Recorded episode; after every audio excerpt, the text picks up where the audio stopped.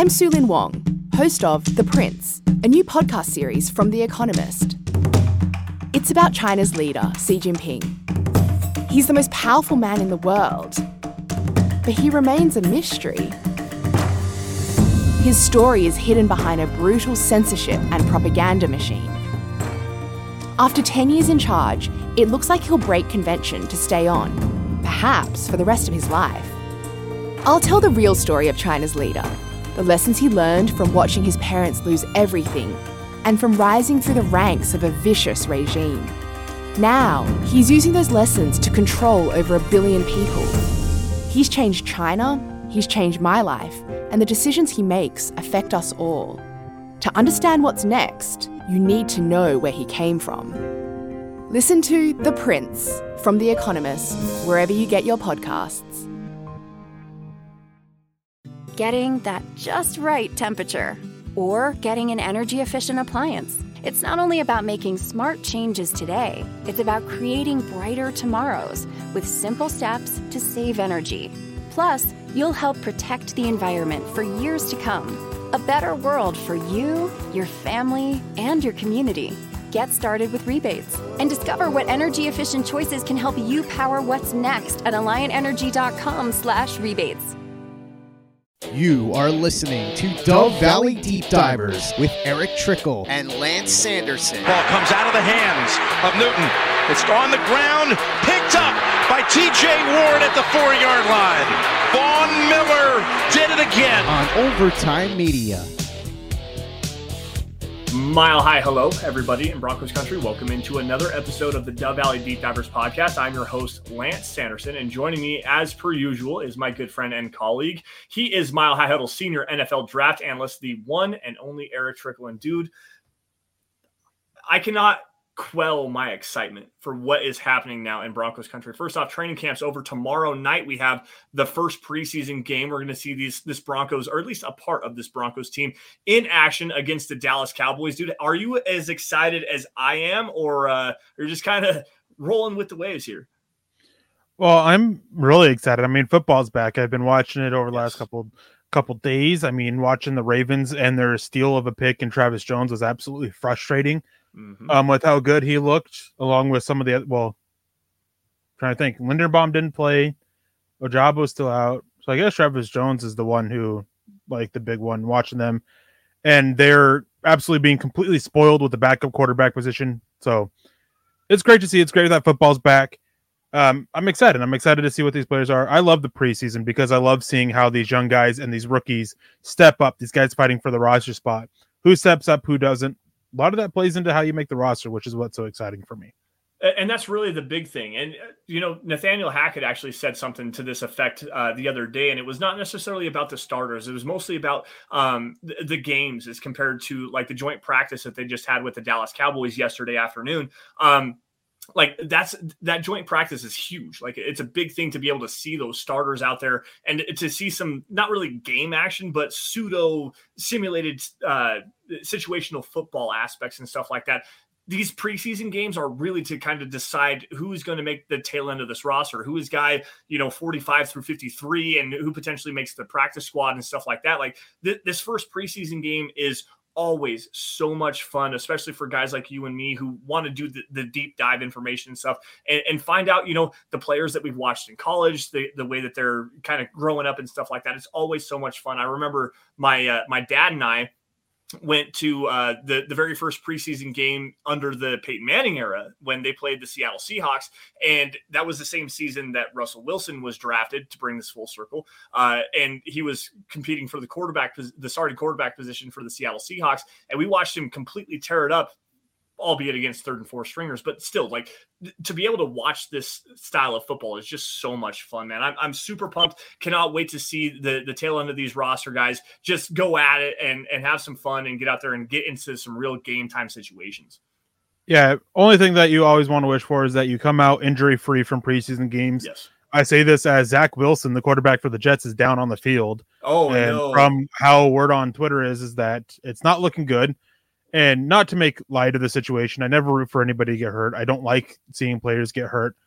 He was having a bad showing before that. Stared down a guy, threw an interception, and you actually can catch Robert Saleh, Saleh. Okay, yep.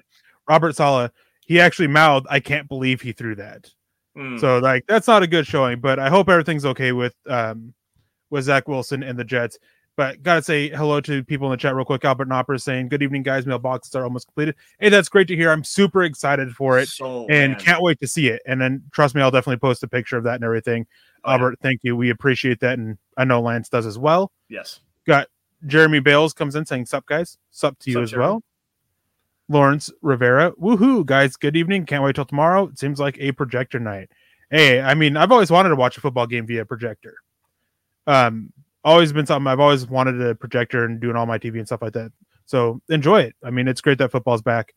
Kevin Gray, evening Broncos country, Lance, Eric, Scott feel a little better about O and D line. Let's ride. Unfortunately, Scott's not with us tonight. Kid has one of his kiddos has a soccer game, so he's out for that, and it's just us rolling for us. And Elias Eli says hashtag 3MVP. Let's see. I mean, let's hope that Russell Wilson can get, you know, MVP votes and that MVP award. Yeah, man.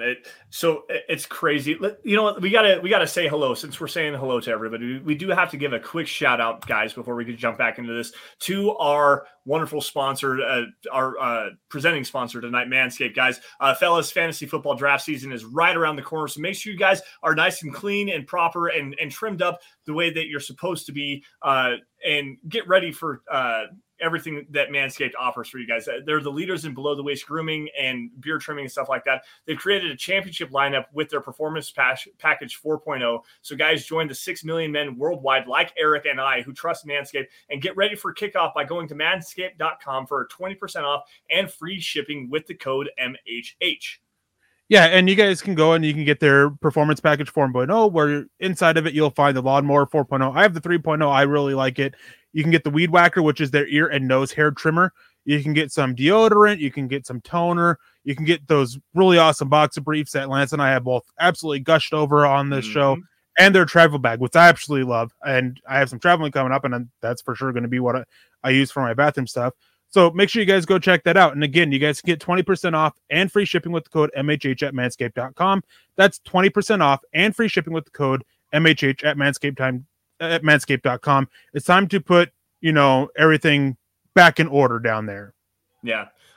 One couple of quick things here really fast. Got to say hello to Phil McLaughlin jumping in here. Good evening, Eric and Lance. Really excited for tomorrow. Got to see how these new guys show. Hashtag let's ride.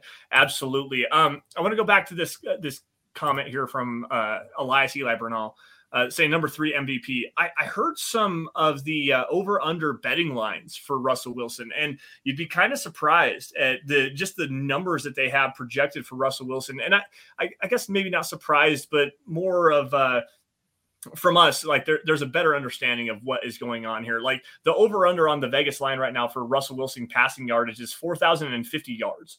To me, that seems incredibly low. The over-under for passing touchdowns is 31.5, I think, which again seems incredibly low. Eric, what do you think about Russell Wilson in this offense, at least for right now? We'll get into the main part of our conversation here in a minute, but I want your take on this. Let's see here. I think Russell Wilson's career high was just under 4,500 yards. Mm-hmm. So what? 4,050 yards? In 17 games. Yeah, I think that's a little low. I mean, I understand there's concern about it. I have an article up that The Athletic did. They pulled 50 NFL general managers, executives, a combination of people, coaches, coordinators. And one of them made a comment about the uncertainty of the weapons in Denver. Now, this poll was done in end of July. I think it was like July 25th is when the article published. So before Tim Patrick's injury. And even with Tim Patrick, there was still a concern about the receiving core. Now that he's hurt, it's even more, because is Cortland Sutton really back? He looks like he is. Will Jerry Jeudy take that step up? What are we going to get out of KJ Hamler? Who's going to step up to replace the reliability of Tim Patrick? So there are concerns with it, but again, the quarterback makes the receivers better. I think anything less than 4,300 would be a little disappointing. Yeah, I'm right there with you. But what about the 31.5 touchdowns? Like, let's see, his last full season, I believe he threw 40 total touchdown passes, like, and that was 2019, 2020, something like that, where he was in the MVP race. Lamar Jackson won it in shocking fashion, if you ask me. But I mean, when you're a 1,000-yard rusher and 4,000-yard passer and all those touchdowns that Lamar Jackson had, Russell Wilson threw for 4,400 yards and 40-plus touchdowns. Like it's crazy to me to think that he's not at least capable of doing that in an offense that features him specifically. Like they're building this offense around what he does and around what the receivers do. To see him not meet 31 touchdowns is a little super low to me as well. So, sorry, his career high for total yards in a game is 4,219 in a season. And 40 touchdowns. His average seems to be like that low 30s, 34, 35, 34, 31, that range. So I think in 17 games, 31, I don't think that's too far off the path there, especially when we consistently hear Nathaniel Hackett mention that they want to be a running-oriented offense and use that to really help open up the passing game, which is old school, and I don't agree with that kind of philosophy. You use the passing game to open the running game. I think that it's going to be a lot of situations where they're going to get down, you through the air, get close, and then turn to the running game to try to cap it off. And if that doesn't work, then you'll see the pass come in. So I think 30 to 35 is a fair assessment for total number of touchdowns. Right. And as Albert Knopper jumps in here again, says that would be less than 2 touchdowns a game. And I mean, yeah, less than 2 touchdowns a game sounds pretty rough from a franchise quarterback, especially when you see guys like Aaron Rodgers and whatnot. But the NFL as a whole, I mean, Eric, if you could pull this number up really fast, since you're the faster than this, what was just last year's touchdown leaders? I mean, I know Tom Brady, I think, had 40 or something like that. Mahomes had 37. I think Josh Allen had 36, 37, something like that. So college can be expensive, but saving now can help your students save later. Give your child's college savings a boost by registering for a chance at $1,000 savings plan deposit for 6th through 12th graders. Sign up today at iowastudentloan.org/register. As an agribusiness expert with Alliant Energy and a farmer, I know how important it is to get the most out of your land. I know that also applies to getting the most out of how your farm uses energy. That's why Alliant Energy offers free farm energy assessments. With a farm energy assessment, someone like me will find all kinds of ways to help you save money and energy. We can even connect you with rebates to help make energy equipment upgrades even more affordable. Schedule your free assessment at alliantenergy.com/farmenergyassessment. Less than 2 touchdowns a game seems to be mostly the norm for the NFL. 7 quarterbacks had more than 35 in last year. Josh Allen had 36 to Tom Brady's 43, Matthew Stafford 41, Mahomes, Prescott, and Rodgers were tied at 37. So like being on that pathway, I mean, being up around Joe Burrow's 34, Kirk Cousins 33, I still think that is a fair number. There's going to be games where he goes and he probably gets 3, maybe 4 touchdowns. There's going to be games where he only gets 1. It's just the way, the nature of the NFL. He's not going to go out there and throw 2 consistently. No, 2 touchdowns a game. That's like what, obviously you said top 7, I believe is what you said, because with 7 more than 35. So that would be top 7 in the NFL. If you can get Russell Wilson on that, I think this team has a really good chance of being potentially in the playoff round. Lawrence Rivera jumping in here saying, as much as I'd love to see Russ dominate tomorrow, I think we should rest him and our stars and let the younglings prove that they can be here. Eric, what do you think? I definitely agree. I don't think, outside of certain starters, I don't think there's a reason to throw most of them out there. I do want to see Russell Wilson at some point this season for a series or 2, just because he's what's the term? Habitual learner, the repetitiveness of it. And just getting that little bit of those few reps can help him in the season and go in there and show Seattle that they made a mistake by trading him away. So I do want to see a couple of them, but for the most part, I mean, we don't need to see Justin Simmons. We don't need to see Patrick Sertan. No. I don't really want to see Bradley Chubb out there. No. Garrett Bowles, I think you're fine sitting.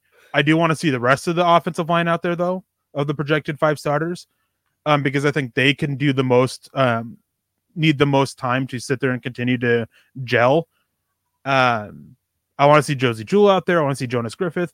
So outside of a handful of starters, I don't see the need for it. Cortland Sutton's one of them. Don't really need to see Pookie or Gordon out there. No. I want to see all the tight ends. Jerry Jeudy, I think, needs to have a few series. Yep. but not many, like, because you don't want to risk them to getting hurt. But some of these guys, they need that extra little bit of time. Yeah, maybe a series or two for some of these guys. The one that, and maybe this is a recency bias and whatnot, and it's kind of a difficult situation because I know how you feel about Lloyd Cushenberry, but maybe that might be a guy that you don't need to see out there right now. With no, you do. I would hate to see Lloyd Cushenberry be the guy that goes down right now. It seems like Graham Glasgow is still kind of fighting his way back. Luke Wattenberg is not necessarily picking up the scheme the way that he needs to. He's kind of struggling to come around right now. Lloyd Cushenberry, at least you know that he has the experience needed and has had a little bit of a rapport with Russell Wilson. That might be the one guy that I'd be like, I could be okay with him sitting down. You gotta have him. You gotta have him out there to show that he can handle the concepts of the running game. That's fair. That's a fair point. That's why you have to have him out there. It is completely different than what he's done the last 2 years. Last year we got to see a little bit of him in this outside zone scheme because Pat Shurmur couldn't make his mind up on what he wanted to be. But with it, you got to see it, and you got to see him gel and work on that chemistry with Dalton Risner and Quinn Miners, who are projected at guard, because last year, like, there was a constant rotation of it because Graham Glasgow got hurt, and then Moody went in, and then Glasgow came back, then Miners, and then Risner got hurt. Like, you just didn't have a lot of time to see them gel. I'm not saying a lot of series. Cushenberry is one of the ones that just a handful of them. And I would say probably like no more than two in each preseason game, but you want to see it. Dalton Risner, I want out there longer. Quinn Miners, I want out there longer. Calvin Anderson should play a good portion of the game, honestly, with how he's been getting spanked in practice. Yeah. But yeah, you got to have it down there. He's the center of the offensive line. He is a core piece in the whole unit kind of gelling together. And that's a fair point. I guess I didn't think about that. I was mostly thinking about the injury concerns. Obviously, we saw the Browns with Nick Harris go down today. Ryan Jensen just went down early in training camp. So to keep at least the one starter that you know is capable of playing the center position, at least right now, that would be something to at least shy me away from that. But I understand and agree with all your points, guys. We're not going to continue to talk about this, though. We have our ongoing conversation about the 53-man roster projection. And last week we talked about the interior defensive line. We have the offensive line already done. Skill position players, obviously quarterbacks and running backs are done. If you guys want to go check those out, go to Mile High Huddle's YouTube page. You can find all of that, or wherever you guys get your find your favorite podcast, Apple Podcasts, wherever that may be. I got Caven coming in here. Anyways, today, guys, we have the off-ball linebackers and the edge defenders. Kevin, you need to hush, buddy. Off-ball linebackers and edge defenders. And it quite honestly is a very wonderful conversation to have, because this edge defender group is kind of in a little bit of disarray right now. Obviously, you have Randy Gregory, who hasn't practiced yet and has been dealing with the shoulder surgery and stuff like that. We have Bradley Chubb, who has been coming off of an injury. We don't necessarily want to see him out there for the most part. But then you also have the questions of Nick Benito coming in here, Baron Browning, and the potential impact that he has on this team. You also have Malik Reed and what he is supposed to be doing. So, Eric, I'm going to let you take this away for just a second while I get Caven out of here and talk about this edge group just a little bit. Yeah, I mean, the edge group, I mean, it looks really strong. And being able to see practice yesterday against the Cowboys from the angle that was on the Cowboys broadcast, they looked really good. Bradley Chubb, he looks legit. He looks like he's back to that caliber of player that Denver thought they were getting when he was drafted. Then all the injuries started piling up on him. So that's very promising, because Denver last year, it's been well harped on about how they struggled to get consistent pressure. That was needed. Kudos to the defensive line. They did a good job of helping out not just the edges, but the linebackers, eating up space. Mike Purcell, one of them. I think last week we were talking about it, and the defensive line, I think Mike Purcell at this point has got a spot on the roster. Even though it does sound like they do want to find someone cheaper and younger and healthier, it's just a matter of there isn't an option, which lands Mike Purcell on the roster. But back to the edges, I mean, Baron Browning, he's looking like a legit option at edge. Seems like that he's going to be mostly spending his time there. Nick Benito had a good day against the Cowboys, and I want to see it transfer over, but I want to see him step up. He's one of those guys that We know what he's capable of as a pass rusher. His run defense is what's been questioned, and it has been consistently reported that he's been struggling there. People I've spoken with have been talking about how he's consistently struggling there. We got to see him step up against the run against the Cowboys tomorrow night. We have to, because right now he seems on the cusp of being more edge 5 than edge 4. Yeah. The biggest thing to me, and I'm not sure what all you said there, but the biggest thing to me as far as the edge is concerned is Malik Reed. He signed his unrestricted free agent tender, $2.433 million. So that becomes fully guaranteed as soon as he lands on the opening 53-man roster. So this is a big thing for Nick Benito and Baron Browning, who has moved from his traditional off-ball linebacker position to come and be an extra edge defender. And from all accounts at practice, he sounds to be like a guy that is really stepping up. He's showing the bend. He's showing the pass rush ability. He's showing a lot more strength against the run and setting a firm edge than what Malik Reed has always shown over the last three seasons of him being a Bronco. So to me, with Nick Benito, there's issues with him against the run as well, but if he can show out like he did against the Dallas Cowboys in training camp, this last practice on Thursday, there's a really good opportunity for them to solidify their spots and kick Malik Reed off of this roster potentially as a trade candidate. Yeah, definitely. And based on some conversations I've had with people close to Denver and around, different organizations and stuff like that, his name has popped up a lot. He talked about it before, about how when he had Tim go troll someone else, man, like, dude, the fact that you're trolling about a Twitter thread yesterday, like, go troll someone else. Like, I forgot my thought for a second. You're good. There's been plenty of talk about him potentially being moved elsewhere. When he talked about it before he signed his tender, that there was other teams interested, but that he kind of wanted to return to Denver because the other teams, they may have been willing to give him more money, but he wanted to come back because he felt that there was something going on there, which, hey, that's great. But it's a thing of you still got to go out there and you got to show that you can do it, which he's looked pretty well. I mean, he's looked good. He's been with the first unit quite a bit, but it's just a thing that seems to be that they're trying to boost his value for a trade. To me, I think the most notable thing that we've seen in training camp has been the emergence of Baron Browning. And granted, guys, this is without Randy Gregory. Randy Gregory is obviously dealing with that shoulder surgery and everything. He's coming back from that. He has not been out there from practice. It sounds like he's going to be ready for week 1, but at the same time, somebody has to step into that role. And when Baron Browning is on the field, it just seems like he has been a much more effective pass rusher and also run defender than Malik Reed, at least to this point. Eric, have you heard anything different than that? College can be expensive, but saving now can help your students save later. Give your child's college savings a boost by registering for a chance at one of 25 $1,000 savings plan deposits for 6th through 12th graders. Sign up today at iowastudentloan.org/register. Look for the Save Now, Save Later giveaway under the scholarships page. Log on and register today. That's iowastudentloan.org.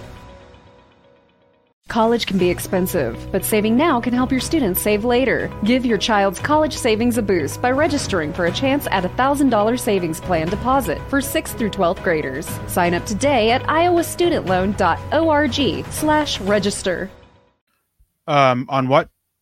Malik Reed is compared to Baron Browning. Baron Browning's been pretty much outshining him this entire time in training camp. Based off of what I was able to see in camp yesterday and what I've heard from other practices, again, take with a grain of salt. I've only been able to watch one practice, and even then it was bad angles and they were cutting between both fields. Baron Browning looked better than Malik Reed has, and that's been pretty consistent from conversations I've had with people who have been there at practice every single day. Baron Browning is outperforming him. That Baron Browning seems to be poised to be that number 3 edge rusher, potentially starting if Randy Gregory isn't ready to go right away. So definitely, that seems to be the thing, and that seems to be kind of why Denver was willing to bring Malik Reed back, is added insurance. Baron Browning was moving to a new position. They hadn't drafted Nick Benito at the time, then they were able to draft Nick Benito, and it really helped keep the edge room a strength for it. And now that they've seen what Baron Browning's able to do after the position switch, after they've seen what Nick Benito has done as a pass rusher, it makes somebody like Malik Reed a little bit more expendable. Yeah. So besides those guys, obviously talking about Benito and Browning and Malik Reed and whatnot, there's another couple of guys, one being Jonathan Cooper, a guy that I was really high on this last season. I thought that he played tremendously and as a backup in the spot duty that he was able to see. But another guy that I know you're really high on, another guy that we know that Dwayne Stukes, the special teams coordinator, is high on, is Aaron Patrick. What can they bring to this team as that maybe fifth and sixth edge rusher if the Broncos want to go in that direction and only keep four off-ball linebackers? So the biggest thing is when you're looking at the edge position, that fifth and sixth guy, they have to contribute on special teams. Yes. No idea if Nick Benito can do it. We haven't seen it. Baron Browning, same question. And those are guys are projected to be your third and fourth guy at the moment. Mm-hmm. Maybe they're your fourth and fifth if they do decide to keep Malik Reed. So you got to have somebody who can be a core special teams player at the bottom of the depth chart. That's where you make your special teams unit. That is where part of why I think that Jonathan Cooper and Aaron Patrick have the edge. Every time that Dwayne Stukes has been asked about core special teamers or special teams play, Aaron Patrick has been consistently mentioned. There's been some chatter that he absolutely loves what Aaron Patrick brings. George Payton also spoke highly of what Aaron Patrick brings to special teams. So that is one reason why I think that I don't think he's cemented as a on this roster, but that's why I think he does.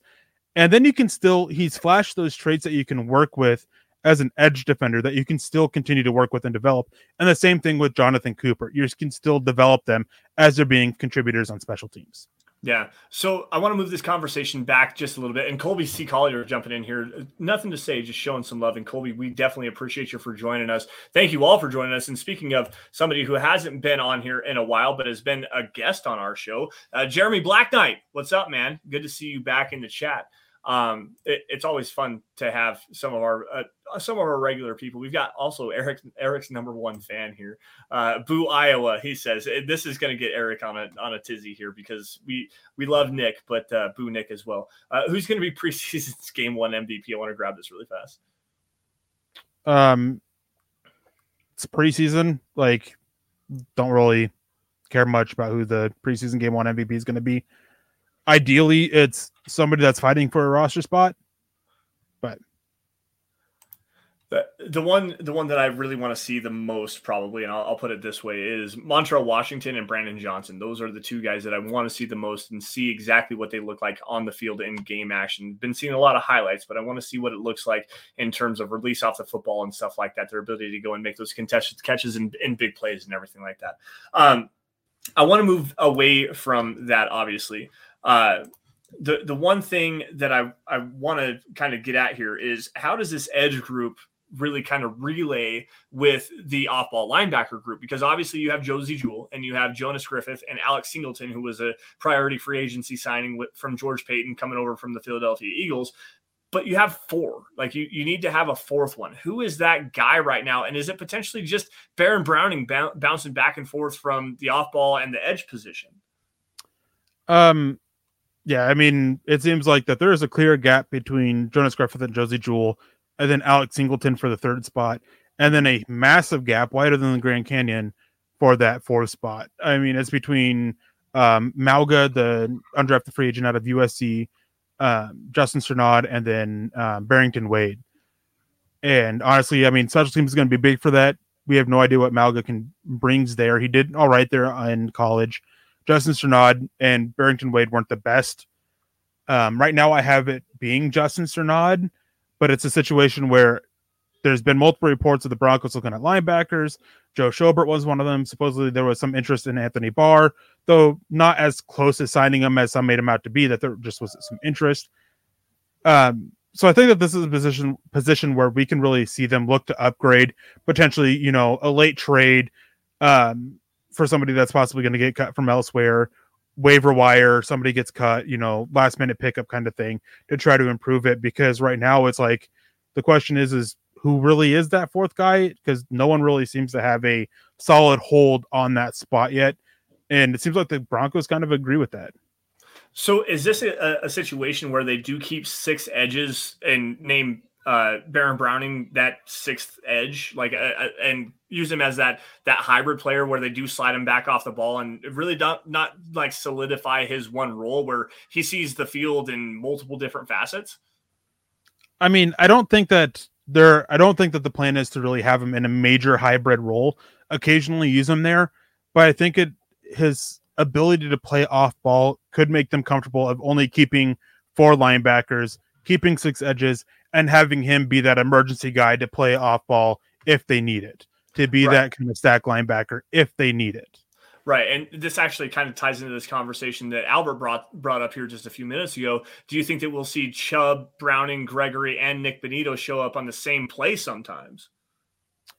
You definitely can get a little bit creative for that. You can put Browning as a stack linebacker, one of the two, with Gregory and Benito as your two outside edges. And you can put Chubb with his hand in dessert as kind of a five technique.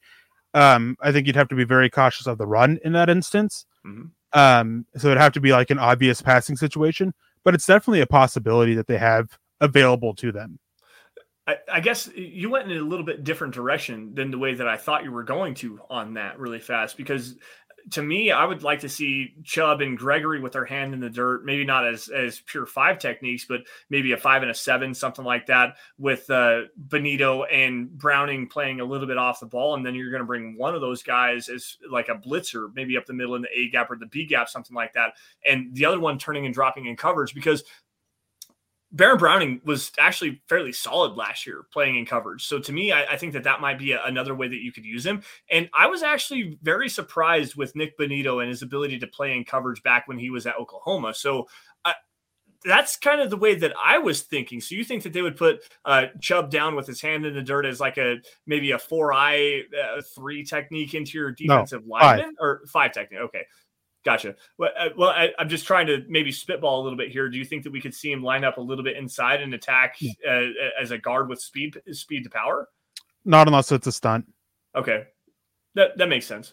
I think that there's a lot of different ways that you can utilize the players that the Broncos have as edge rushers and linebackers. And with the athleticism that some of these guys have, I think you can get a little bit creative if you really wanted to. I'm with you there.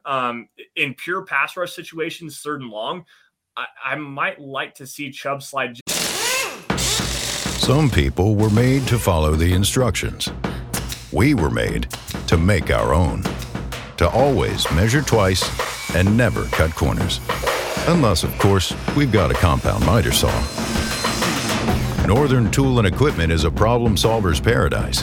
There's nothing we can't find, fix, or figure out together. We're made for this. Start solving your projects today at northerntool.com. Not long ago, everyone knew that you're either born a boy or a girl. Not anymore. The Biden administration is pushing radical gender experiments on children, changing their names, clothes, identities, and bodies. Joe Biden and his left-wing allies pushed boys to take estrogen to appear more feminine. They pushed girls to take testosterone so they grow facial hair. Biden and progressive leaders promote puberty blockers to keep kids from developing to normal men and women. These drugs can leave you sterile, infertile, impotent. Joe Biden and the new left even promote surgery on teens and young adults, removing breasts and genitals. They want boys in our daughters' bathrooms and sports teams. And now, the Biden administration is planning to issue new rules that would force doctors to prescribe dangerous drugs and worse.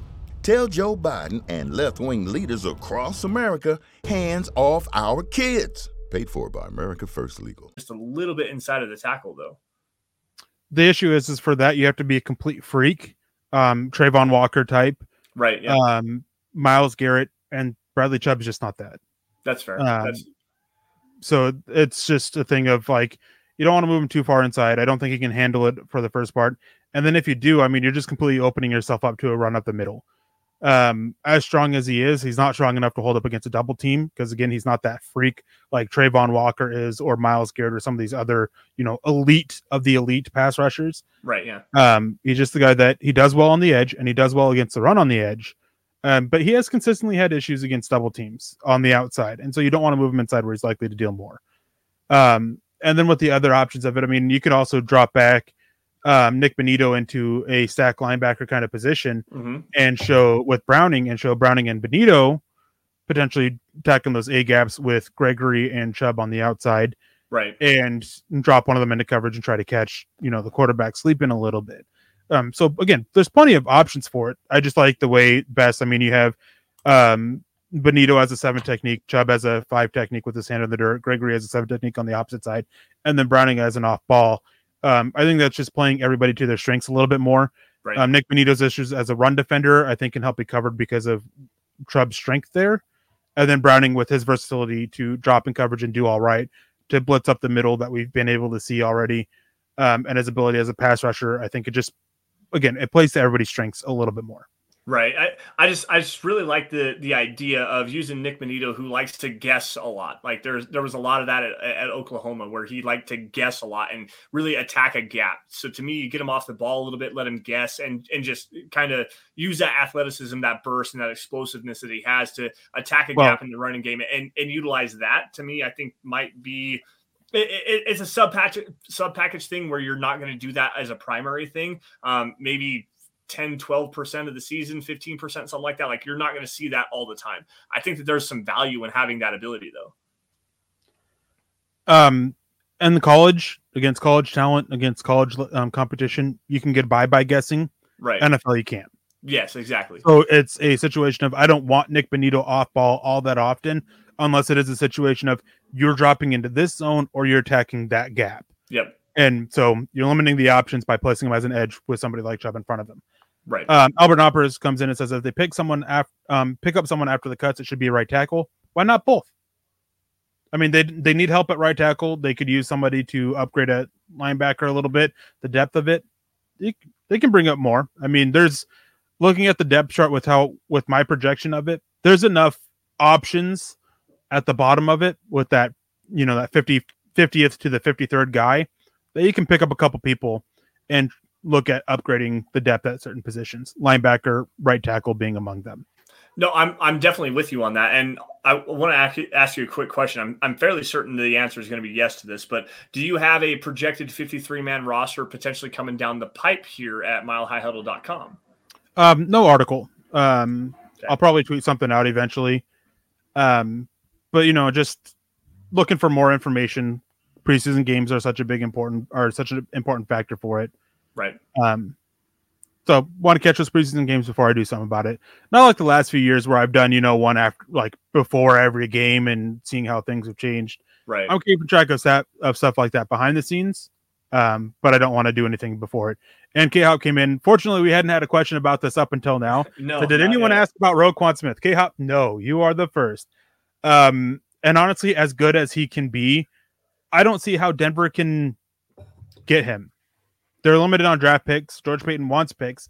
That's why I think certain players can be potentially moved for additional ammo.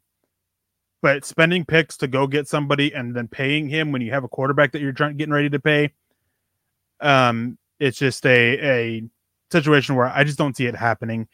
Not saying it doesn't make sense. It does. Just a little complicated to make happen. And then he asks about Tevin Jenkins.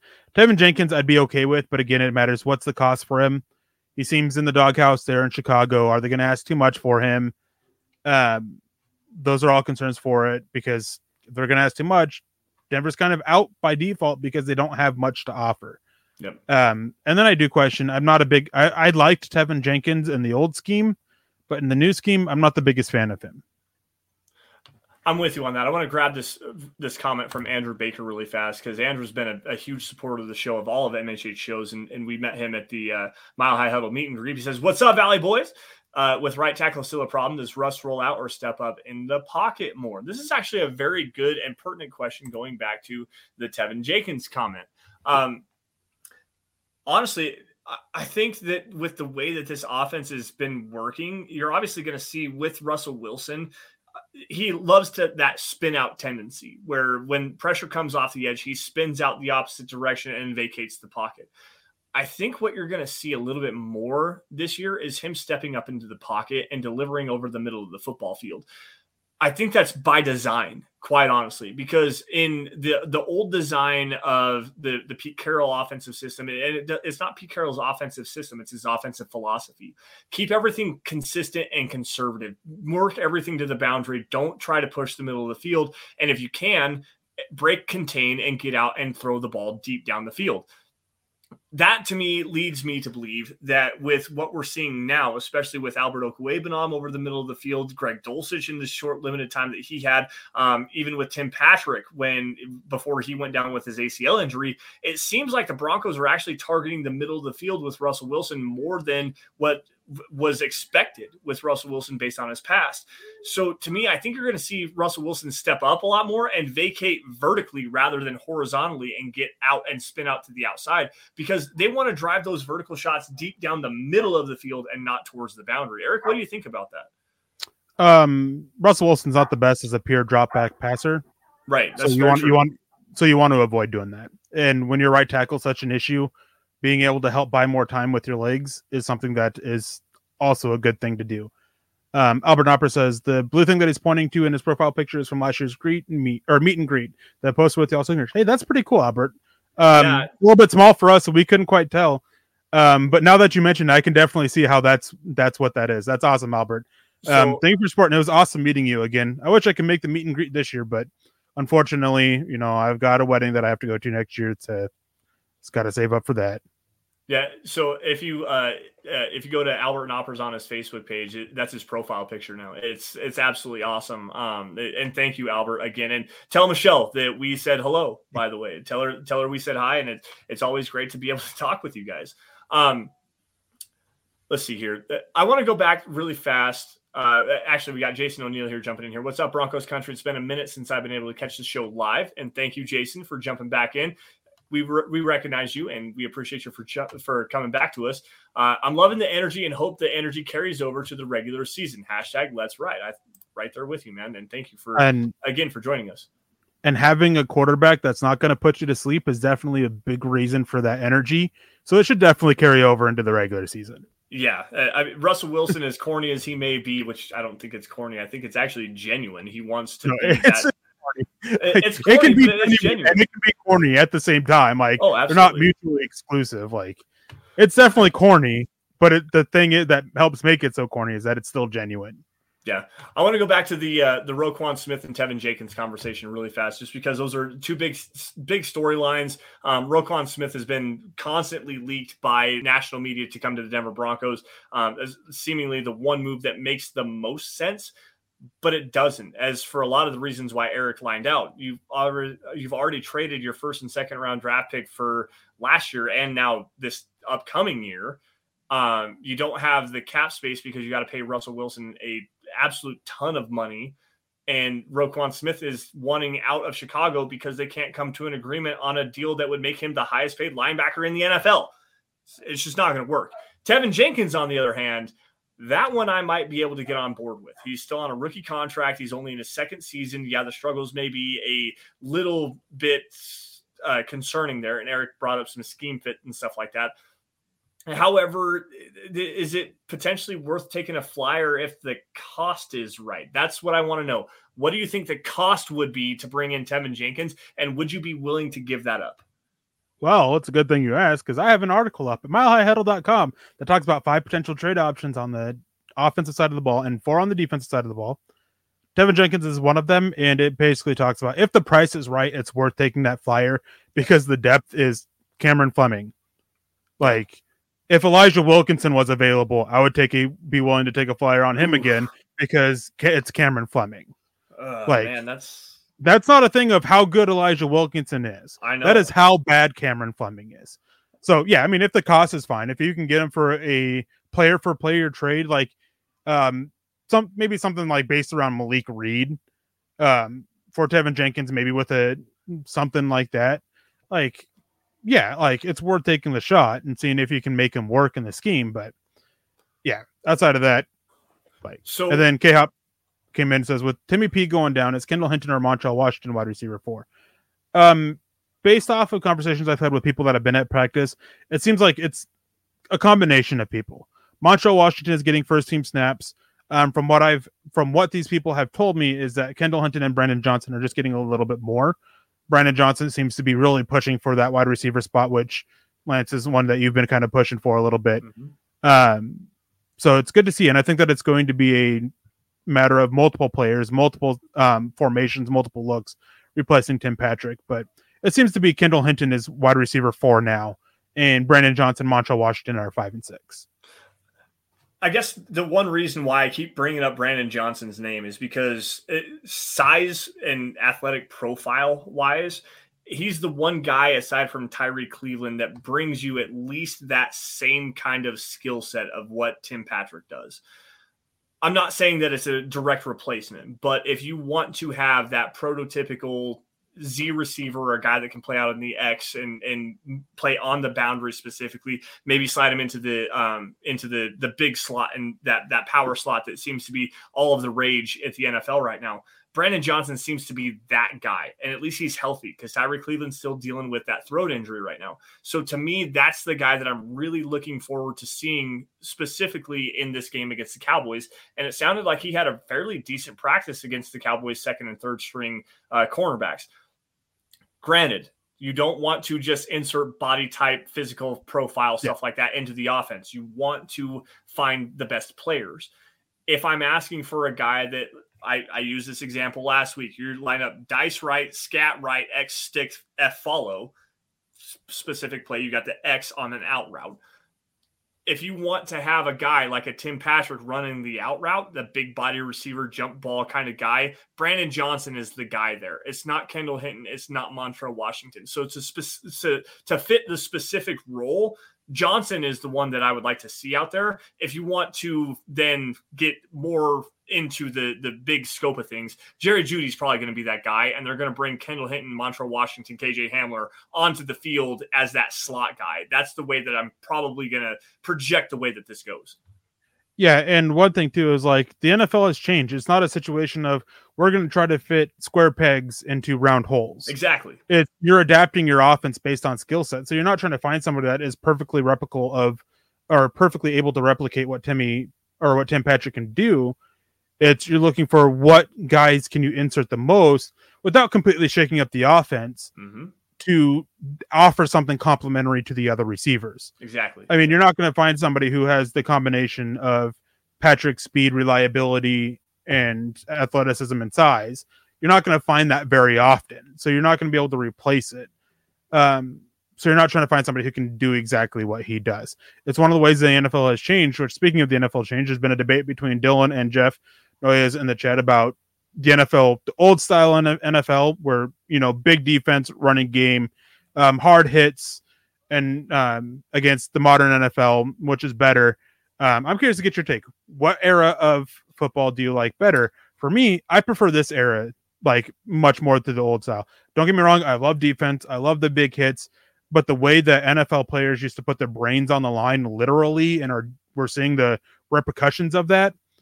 Like it's hard to love that style of play, like because they literally put their lives on the line. There's more being done for that, and the game is faster. It's more athletic. It's more exciting now. Defense, like as much as I love it, points are what's exciting. The big plays are what's exciting, and we just get more of that nowadays. So for me, it is better. And Jeff, as you and Dylan can, we can agree to disagree on this as well. It's just in my opinion, it's better nowadays. I'm actually with you and with Dylan on this one, and I'm not sure exactly what Dylan has said, but the thing to me that makes this day and age of NFL much more fun and exciting to watch, granted, TV replays and stuff like that, replays of trying to find older football is already hard enough to do. To me, it's the creativity. And it's not just offensively. It's not just the formations, the play designs offensively. It's defensively. How are teams now trying to combat what's going on offensively to find the perfect mismatch to the perfect mismatch? Like you've got guys like, going back to this, a Roquan Smith or maybe a Darius Leonard, a guy that can play in coverage against tight ends. That was the big thing 5, 6, 7, 10 years ago was finding that athletic tight end mismatch that you could work over the middle of the field because he's bigger than any safety you're going to put on him. He's stronger than any linebacker you have. How is defensive football evolving? And I think that right now, with especially with what we saw with Vic Fangio, the bend but don't break, offering up a lot of different hybrid zone coverages, hybrid blitz stuff and stuff like that. Defensive football right now is actually in a very good place because we're starting to see another evolution to counteract the offensive production and stuff we've seen over the last 5 to 7 years. To me, this NFL, rather than we're just going to run straight power gap and what was it? The Hank Stram offense of the 65 Kansas City Chiefs, 65 toss power trap. Right. That's the big play that everybody knows. Everybody knows that in the old day and age, you're just butting heads. You're just being physical and beating the hell out of each other. In today's game, it's more strategic. It is more like playing chess as compared to checkers of the 1960s and 70s. Yeah, and I do agree with this comment here that miss the rivalry of the old days. Now it's let's swap jerseys. I agree with that. I miss the rivalry of it. It made games now more exciting. I mean, we still know there's a rivalry between the Broncos and the Raiders, but you don't feel it as much as you used to. And that is one thing that I definitely agree with there, that I prefer the rivalries of the old days. Yeah. K-Hop came in asking about, since we've talked about this here, what are your thoughts on Ojemudia getting beat yesterday? Very disappointing. Are you still high on him, or has he just not lived up to the hype? So coming into training camp, he was very hyped up after some really good showings at OTAs and minicamp. Since camp has started, he's been disappointing, and it seems like Damari Mathis is poised to lock up that fourth cornerback spot. However, it still seems that Ojemudia is poised to make the roster as that number 5 corner. One thing has been is that he's been working in place of Darby with the starting unit pretty consistently. So I don't think that in the end we see him as cornerback 5. It still seems that he's poised for cornerback 4, but Mathis is definitely pushing for it for some clarity there. Mathis could end up winning it, but he's disappointing and getting beat yesterday. The one was just a great route by CeeDee Lamb. It was an exceptional route. And that is a thing that it would be hard for anybody to beat. And CeeDee Lamb had a really good day yesterday. He even got a couple big passes on Patrick Sertan as well. Mm-hmm. And one of them, and there was also one drop too. So expectation, as Chase comes in and says, didn't expect him to contain CeeDee Lamb. No, it was a tough matchup. I wish that we saw him more. There's multiple times where he had good positioning, but he didn't use his hands to combat the catch point. And that has been a consistent complaint throughout camp so far. That is where he has to improve on. And if he does that, he could look far better. He wouldn't give up as many catches. But we're just not seeing that from him, and that is a situation that is very concerning for his development. I'm right there with you, and it goes back into the conversation that I've tried to have with you, this hot take, if you will, of Michael Ojemudia potentially being a guy that the Broncos would have at least thoughts about moving on from. I'm not saying it's going to happen, but based on what we've seen with Damari Mathis, that was obviously George Payton's draft pick, 4th-round draft pick, the developments of guys like Fayon Hicks, guys like Essang Bassey, who's really been bad, so that goes away from there. But Blesson Austin, a guy that has some more versatility. With Ojemudia struggling, it could be a conversation where we've got a few guys here that could potentially be a trade piece. Maybe move on from a contract, maybe move on from a guy that isn't one of the guys that is currently on this head regime, from the general manager down, George Payton, Nathaniel Hackett, Ajiro Evero. Like there's a conversation to be had here for sure. And Ojemudia has to start playing better and especially using his hands. I watched multiple clips of him be perfectly sticky in coverage, but he doesn't get his hands up to fight the ball. He doesn't get interceptions. Damari Mathis had an amazing diving interception. Granted, it was against Brett Rippon the other day, but he had a play where he drove on the football, dove in front of the receiver, and made a diving interception to take the football away. Ojemudia doesn't have that right now. There's a conversation here that we can have for Ojemudia potentially being on his way out of this team. I don't think it's going to happen, but it's definitely there. No, there's no conversation for Ojemudia being on his way out at this point. Right. No. As a trade piece, a guy that you can use. I don't think there is a conversation there. It's a simple fact of, despite how disappointing he's been and Mathis is looking, no other corner that can play the boundary has stepped up. Right. Bless Austin hasn't been that great. Donnie Lewis hasn't looked that great. Right. Daquan McMillan has been a complete disappointment. Fayon Hicks is looking good, but it's been at the slot, and you don't really want him on the boundary because the dude's like 5'2". So it's not a conversation of trade at this point. After the season, maybe. Okay. Depending on how the season goes. But right now, it's just like, with how much George Paton loves the cornerback position, I don't see him willingly making it weaker, even if it is to add some draft picks. That's fair. That's fair. And that's probably a better way of addressing that take that I've had. I'm curious as to how they're going to deploy Michael. I just want to know why you hate Ojemudia so much. Like, it's something deep personal, like, you know, in your loins that you just hate Ojemudia. I can tell you that really fast before we get K-Hop, and then we got to wrap up the show, guys. I can tell you exactly what it is. It's because he went to Iowa and screw Nick Kendall. How about that? Sorry, Nick. Love you, buddy. It's nothing personal. We just have to play this. Anyways, the final question is go ahead from K-Hop before we get out of here is, how did Mike Purcell go today? From what I saw, he looked good. He had a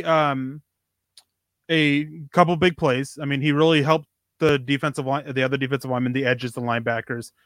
There's been a lot of promising talk about it, that he looks like he's back in his 2020 form. Strong, you know, powerful, decent quickness for his size. And that's good to hear. I mean, it was just a matter of, is he going to bounce back for that and be worth the cost?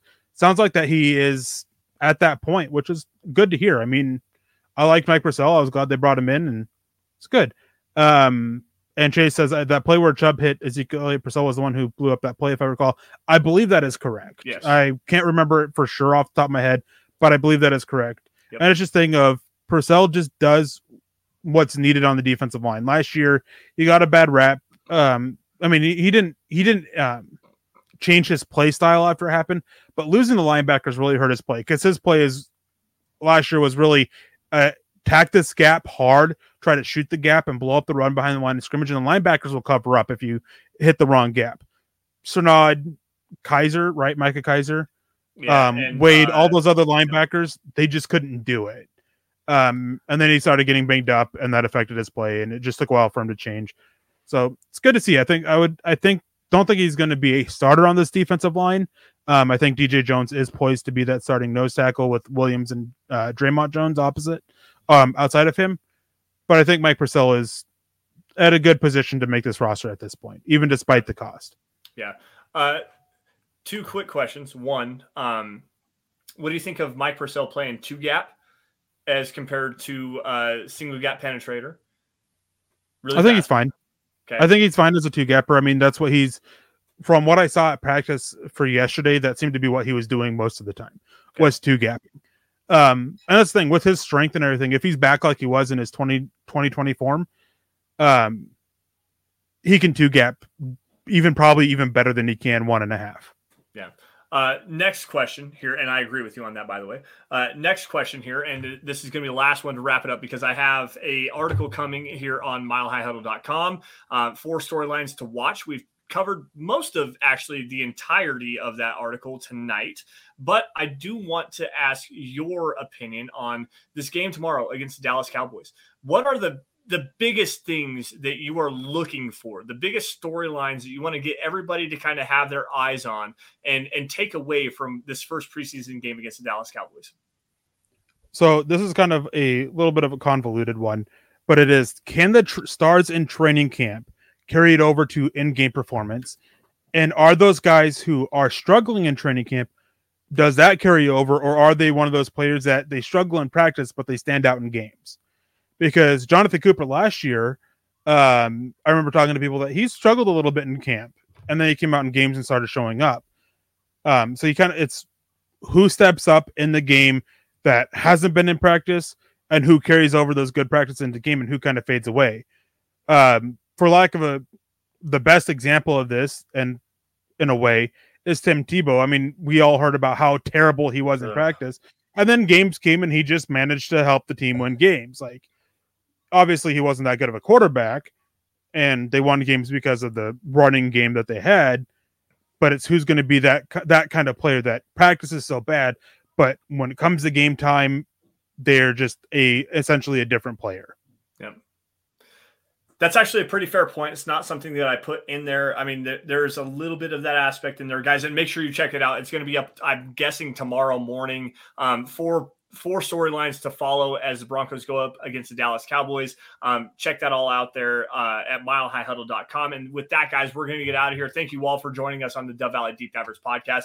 You guys can follow us at Sanderson MHH for me and for Eric at Eric Trickle. Also, guys, while you're at it, follow at Mile High Huddle Pod. That's the greatest way, easiest way to follow along with what's going on at milehighhuddle.com. Breaking news and analysis regarding your Denver Broncos, anything opinion related, film breakdown, stuff like that. You're going to find it at milehighhuddle.com and at Mile High Huddle on Twitter. Folks, also, if you're financially able to do so, huddleuppod.com is a great way to support the show.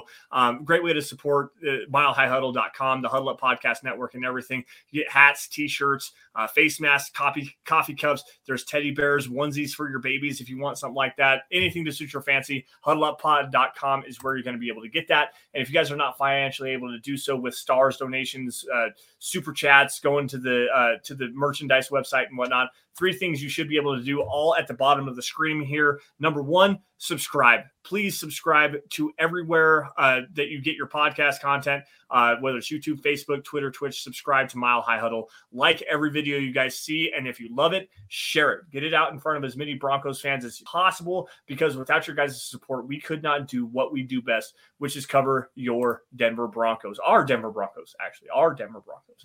Eric, with that, man, any last words? How excited are you to see actual football on TV? I'm getting ready to log off of here, and I'm going to go find whatever game is on because I can't wait to watch real football in action. I mean, I'm super excited. I'm probably going to go the wife is feeling a little ill, so I'm probably going to go check on her, make dinner, but definitely going to be watching some football more throughout the night, and tomorrow probably spending all day watching football before watching the Broncos play. Yeah, that's pretty much what I'm going to do. I've got some yard work and stuff like that to do. Our garden has gone absolutely crazy, Eric. I know I sent some pictures to you guys in the group chat earlier today. I picked like 30 jalapenos today and probably 25 bell peppers. It's been just absolutely insane. So I'm going to go take care of the garden a little bit, do some yard work and stuff like that. But after that, it's pretty much just chill with the kids, watch some football, and just enjoy the rest of the weekend. So with that, guys, we have to say goodbye and thank you all again for joining us on the Dove Valley Deep Divers podcast. You all stay safe, take care, have a great rest of your weekend. And as always, before we get out of here, go Broncos. We'll see you guys the same time, same place next week. You've been listening to the Huddle Up Podcast. Join Broncos Country's deep divers at milehighhuddle.com to keep the conversation going.